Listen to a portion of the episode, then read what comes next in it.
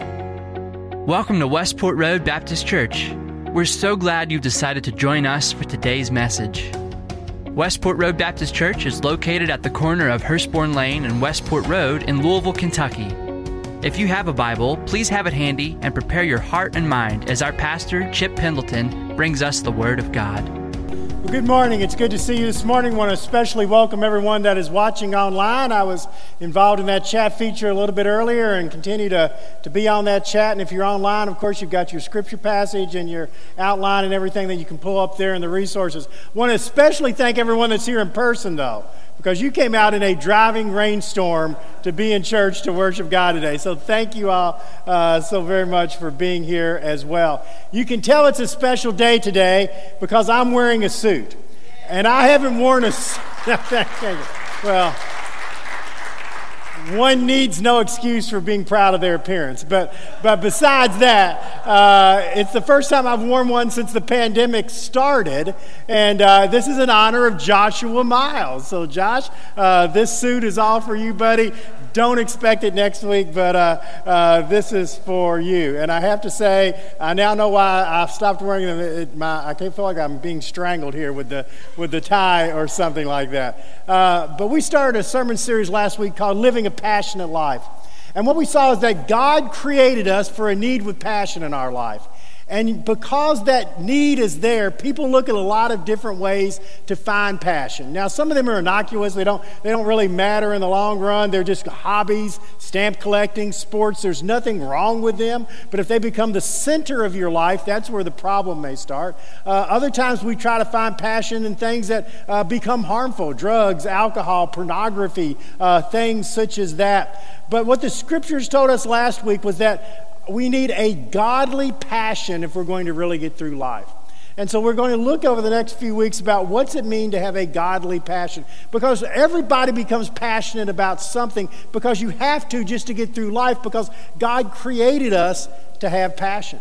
Something I found out this week I'd never heard of before is something called extreme ironing. Has anyone heard that? Now, whenever I iron a shirt, it's extreme. I will say that. Uh, but here's some pictures of extreme ironers. Uh, so, you know, they're jumping out of an airplane while ironing. Uh, here, here's another one there. You know, you're, you're out in the middle of the frozen tundra ironing. Uh, here's another one. You're jet skiing while you're, you're, you're ironing. You know, uh, uh, on the side of a mountain while you're climbing the mountain, you're ironing. And then finally, under the water uh, with the sharks, you're ironing. Okay, so that's called extreme ironing. Uh, it's becoming more and more popular throughout the world. Anybody, if you're on the, the chat feature right now, if you are into extreme ironing, we just put that in the chat feature uh, uh right now. That's there. So, uh, anybody here involved in extreme ironing? If you iron at all, is it extreme? Raise your hands. Okay, more of you are that one. Okay, all right. So that's something people are doing to find a passion. But what we looked at last week was the foundation of godly passion. And we said that even though your passion is going to look different for each person, we're going to talk about that later, our foundation for passion is all the same, and it's based on two things. It's over in Matthew chapter 22, verses 37 through 39. We call it the Great Commandment, the foundation of godly passion. It involves two things. The first thing it involves is loving God. Love God. Uh, it says in Matthew 22, 37, love the Lord your God with all of your heart, with all of your soul, with all of your mind. This is the first and greatest commandment.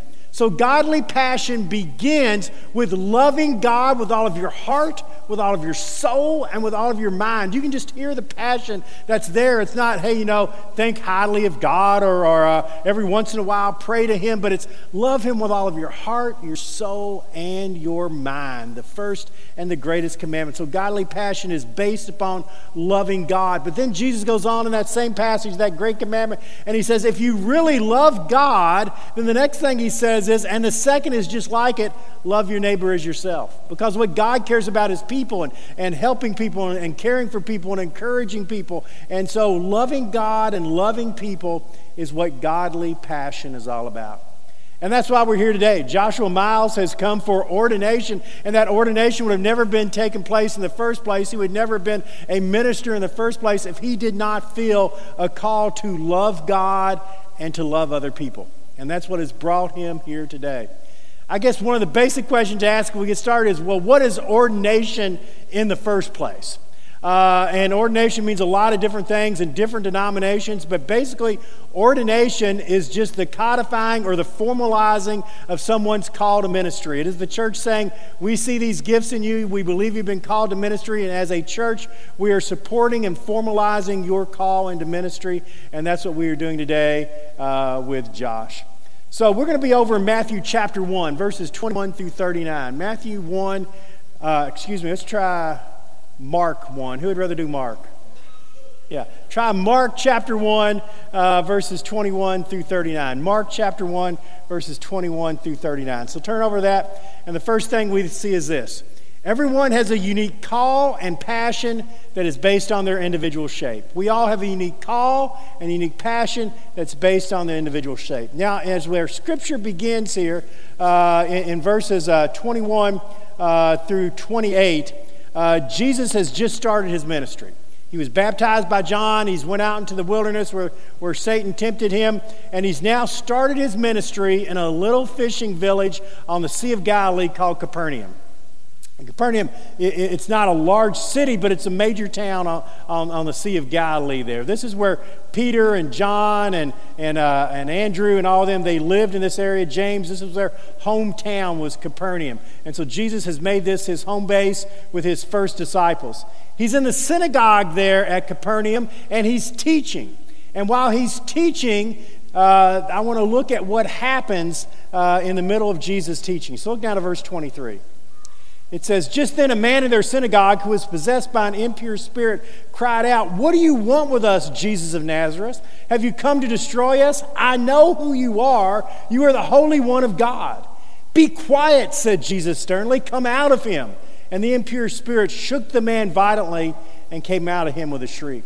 So Jesus is teaching in the synagogue when there is a man in the synagogue who has gone to attend worship that is possessed by a demon. So I guess the first thing I would say is, have you ever been in church with anybody that you thought was possessed by a demon before? Anybody? okay, you can put that in that online chat feature if you've ever been to church with someone you thought was possessed by a demon. But there's a man in the synagogue possessed by a demon, and it's interesting what he says. So look down at verse 23 again. He cries out in verse 24, he says, What do you want with us, Jesus of Nazareth? Have you come to destroy us, to destroy the demons and, and the things of, of Satan? He says, Have you come to destroy us? I know who you are. You are the Holy One of God. So even though no one else knows that Jesus is the Son of God, even when no one else knows that Jesus is the Messiah, this man possessed by a demon, the demon in him knows that Jesus is the Holy One of God, and he identifies him as that in the synagogue that day. But then what's interesting is what Jesus says. Jesus says, Be quiet. Don't say that anymore. Don't talk about it. And then Jesus orders the, the demon to come out of the man. Now, why would Jesus tell someone to stop saying he was the Son of God and the Messiah, the Holy One of God. Because Jesus knew what his purpose was, and he knew what his ministry was. And his purpose was to go to the cross to die for the sins of the world that all of us might be saved. And this coming out now in this way would have distracted from what Jesus was trying to do in the world. And so, because he knew his passion and he knew his call, he told the demon to be quiet because he didn't want it to be known. And what we see in that is that Jesus had a unique ministry and a unique call. The foundation was loving God and loving people. I'm going to die for the sins of the world. But the way that Jesus lived out that call was unique and individual to him. And it's going to be that way for every person. The call that God gives you in your life to serve Him, the passion that God gives you in your life to serve you, Him, is going to be unique and individual to you. It's unique and individual to Josh. Josh's story of, uh, of growing up in a very charismatic Pentecostal church, uh, uh, attending a Presbyterian uh, seminary, and, and, and uh, on staff at a Presbyterian church, now in a Southern Baptist church, that's a unique ride that Josh has had, and it's given him a unique perspective on the world and ministry and theology because of all of those experiences. But every one of us are unique in the way that God has built us, and because of that, even though our foundation loving God and loving people is the same. Your individual call is going to be different. Your individual passion is going to be different. Now, we're not going to get into this a lot today. We're just going to hit it real quick. But it's basically based upon five things. All of us are unique because of our shape. Because of our shape. And let's just run through this real quick because we're going to talk about it later in another sermon. First of all, we're unique because we all have different spiritual gifts. My spiritual gift may not be your spiritual gift. Uh, everybody has different spiritual gifts. And so God has made us unique in the spiritual gifts that He has given each of us. We're unique because of our heart because of our heart. Each of us has different things that motivate us, that we're excited about, that get us going. So maybe both people have the gift of evangelism, but your passion is children and, and your passion is lost people in, in, in uh, other countries or something like that. But God has given each of you a different passion and a different heart. Third is abilities. We all have different talents and abilities and things we're just good at. And the talents and the abilities and the things that you are good at, combined with your heart and spiritual gifts, are going to make you unique. The P is personality. We all have different personalities. Some are outgoing, some are, are more reserved, uh, uh, some are very optimistic, some pessimistic. But the personality that you have is going to help dictate how your passion is lived out and what God's call is in your life. And finally, your experiences. We all have different experiences that mold us and make us and have caused us to be who we are. And so our shape shows us that each person's call and passion is going to be totally unique to them.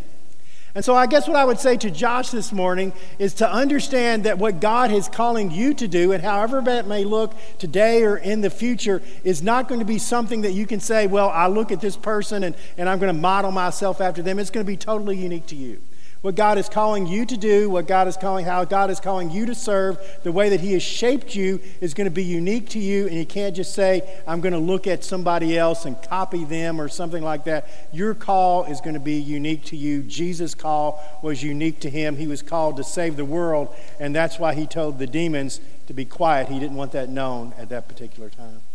That brings us to the second thing that we see in our scripture passage. The call and passion that God has given us is clarified and reinforced through time with God. The main way you're going to know how God is giving you the passion and leading you and directing you in the call is when you have alone, quiet time with God. So let's look back to our scripture down to verse 28. So Jesus cast the demon out of this man in the synagogue. He's thrown to the ground. He reads violently. He shrieks, and then he's of sound mind again. Look at verse 28. News about him spreads quickly over the whole region of Galilee. And so everybody begins to hear about what's going on. Then, verse 32 that evening after sunset, the people brought to Jesus all the sick and the demon possessed. The whole town gathered at the door, and Jesus healed many who had various diseases. He drove out many demons, but he would not let the demons speak because they knew who he was. So, what we see here is because of what has happened in the synagogue that day, everybody in town has heard it. And anyone who is sick or, or has a, a demon possession, if you have a family member that's hurting or in crisis or need, everybody comes to see Jesus at Peter's house. But not only that, we're told pretty soon the whole town gathers. This is the biggest thing that's happened in Capernaum uh, in forever. And so everybody is gathering around, trying to see Jesus, trying to hear Jesus, trying to have Jesus heal them. It's a big deal. So, how does Jesus react to all of this? Look at verse 35. Very early in the morning, while it was still dark, Jesus got up, left the house, and went off to a solitary place where he prayed. So, what Jesus does in the midst of all of this storm, in the midst of all of this sudden popularity and fame, is that he gets up very early in the morning while it's still dark. I call that night, okay? Not very early in the morning. But Jesus gets up then, goes off into a place where he can be away from the crowds, away from the people, out of town in a wilderness place, and he prays to God. Now, why does he do that? Because call and passion is always going to be clarified and reinforced through your alone time with God. And so Jesus is now gone saying, okay, Lord, what, you know, what's the next step? Where are you leading? How can I connect with you? Uh, give me the strength I need to go on. Help me have my priorities set. And that's why it's always so important for us to have those quiet times with God. And if you're not having those quiet times with God, then you're never going to really be able to get the passion that you need because how can you really love God with all your heart, mind, and soul if you're not even spending time with God? Uh, you know, we're going to talk next week a little bit about how do you love God. Well, one of the ways you love God is by spending time with God and spending quality alone time with God, something that we don't do. And Josh, I'll say to you that sometimes the temptation as a minister is that you're, you're so involved in Bible studies and sermons and doing things for God that sometimes we substitute that for time with God. And uh, I, I, know even when I, I was at the seminary, uh, the minister of youth that was at our, our, our church at that time, time, he said to me, he said, I'm the only person on my floor at seminary that goes to church. And I've asked people about it, and they say, Man, we're in church all week at the seminary. And I said, That's not church. You know, that's, that's education, that's studying. You know, you need to have a time where you're worshiping God because sometimes we substitute doing things for God and Bible studies and education with quality alone time with God. But you can't do that. You have to have that quality time with God if your call and passion is going to be clarified and reinforced. And Jesus did that. Next thing that we see in our scripture passage is okay, uh, here you are. God is giving you this call and this passion. It's unique to you. You're clarifying it through your alone time with God. And the third thing I see in our scripture passage is a lot of things are going to try to distract you and lead you away from your call and passion. And some of them will be good things. It's not that everything that's going to distract you will be a bad, evil thing from Satan, but sometimes it'll be the, the difference between excellence and good. And God's going to want you to have the excellence, and you're going to choose the good. But there will always be things that will try to distract you and lead you away from God's call and God's passion. Let's see how that happens in our scripture passage. Uh, keep looking down to uh, verse 36.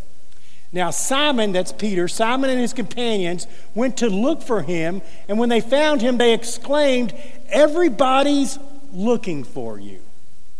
And so the disciples wake up the next morning, Jesus isn't there, and they're wondering, Well, where is he? what's going on? You know, and not only is he not there, people are starting to show up.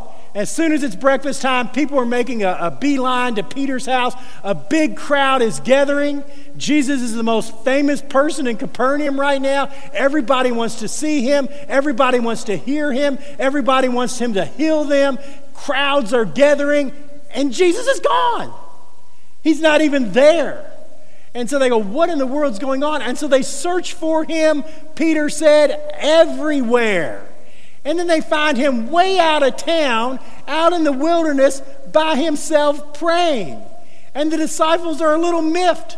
And Peter says to Jesus, What are you doing? Everybody's looking for you. And there's the temptation to distraction for Jesus away from his passion and call. And the temptation and the distraction isn't necessarily something bad here. The temptation and the distraction is things are going really well here in Capernaum. You know, this is as good as, as it can get. You know, we can start a, a mega church. I can become a celebrity pastor. You know, all of this is happening right now, uh, going on, you know. And, and so there's the temptation. I can go back and establish a mini kingdom in Capernaum right now and be famous. And everybody wants to hear me, everybody wants to see me, everybody wants to be involved with this. Now, there's nothing wrong with being a megachurch, and there's nothing wrong with being a celebrity pastor. After all, you're watching me on TV right now. Hi, hi everybody. That's there. Uh, there's nothing wrong with those things if it's your call and passion. But it wasn't Jesus' call and passion. Jesus' call and passion wasn't to establish a church in Capernaum. It wasn't to make a, a huge following in this part of Galilee. His call and passion was to go to the cross to die for the sins of the world that all of us might be saved. And because that call was unique to him, he could not be distracted by even a good thing of you can establish a great ministry with tons of people who are, can't wait to see you in Capernaum. So that's the distraction. That's what's being pushed on him right now. And there will always be temptations to get distracted and lead you away from the call of God and the passion that God's given you. And so we have to constantly check with ourselves What is keeping me from really doing what I'm supposed to be doing? And sometimes what you're supposed to be doing is moving on. Uh, sometimes what you're supposed to be doing is staying. Sometimes what you're supposed to be doing is being more active or more involved. Uh, maybe God is calling you to a different area or a different place of ministry. Because what we need to understand is that the ministry that you have today may not be the ministry God is calling you to tomorrow. God's call and passion is going to change with you and your experiences and your life, and it's going to constantly be evolving. And if we're not spending that alone quality time with God, we're never going to really know where God is leading us and what God is trying to reinforce and show us. But Jesus knew his call, he knew his passion, and he wasn't going to be distracted from it. And that brings us to the last thing that we see in our scripture. So then, what's our job? Our job is to follow your passion and to answer the call. Our job is to follow your passion and to answer your call. So Peter and the other disciples show up to Jesus. They say, What are you doing? Everybody's looking for you. This huge crowd is waiting for you in Capernaum. And look at how Jesus responds in verse 38. Now, now again, let's put this in perspective. What are you doing? Why are you here? Everybody's looking for you. And Jesus says, eh, Let's go somewhere else. Seem like a strange answer to you? All these crowds, all of that emotion, everybody waiting to see him. And Jesus' response is, now let's go somewhere else. Let's go to a nearby village. And I'll preach there also, because that's why I've come. He didn't come to preach in a nearby village, he came for a different reason than establishing a huge, a huge ministry in Capernaum. He came for the sins of the world to be the Savior of the world. He wasn't going to be distracted. And so he says, Well, let's just go somewhere else. And so they do. They go somewhere else. He travels throughout Galilee, preaching in their synagogues and driving out demons until the time came for him to be the Savior of the world. Our job is to, wherever we are right now, however God has led us, to simply follow the passion and the call. Too many times we want to know what the big picture is, what our life's going to look like, uh, where God's leading us in the future. And God wants us to live in the present. God says, figure out your passion and your call right now through that time with me, and then passionately live it out. And if you're spending that time with me, I'm going to show you if it changes or if you be somewhere else or, or if it's a different type of ministry. But it starts with just living the passion and the call that I've given you today for today. Jesus knew that, and so he told the disciples, ah, let's just go somewhere else. So, what have we seen today? And what have we seen that hopefully will be an encouragement to Josh? The first thing we see is that the foundation of passion is to love God and love people. The second thing that we've seen is that our passion and call is going to be unique and individual to each one of us. Third thing we see is that passion and call is going to be reinforced and clarified through your time with God alone. The next thing is that a lot of things will try to distract us and that we need to keep following our passion and our call. I don't know if y'all knew this. I mentioned it last week, but a couple weeks ago there was a snowstorm that went through the entire South. Anybody know that? Again, again yeah. Again, I mentioned that because I was on the beach in Costa Rica and happened to miss it. Uh, but regardless, uh, this big snowstorm swept through the South. One of the places that hit the hardest was southern Mississippi. Southern Mississippi had a foot of snow and ice. Now, are you prepared for snow and ice in southern Mississippi? No, not at all. Nothing you can do about it at all if something like that suddenly shows up.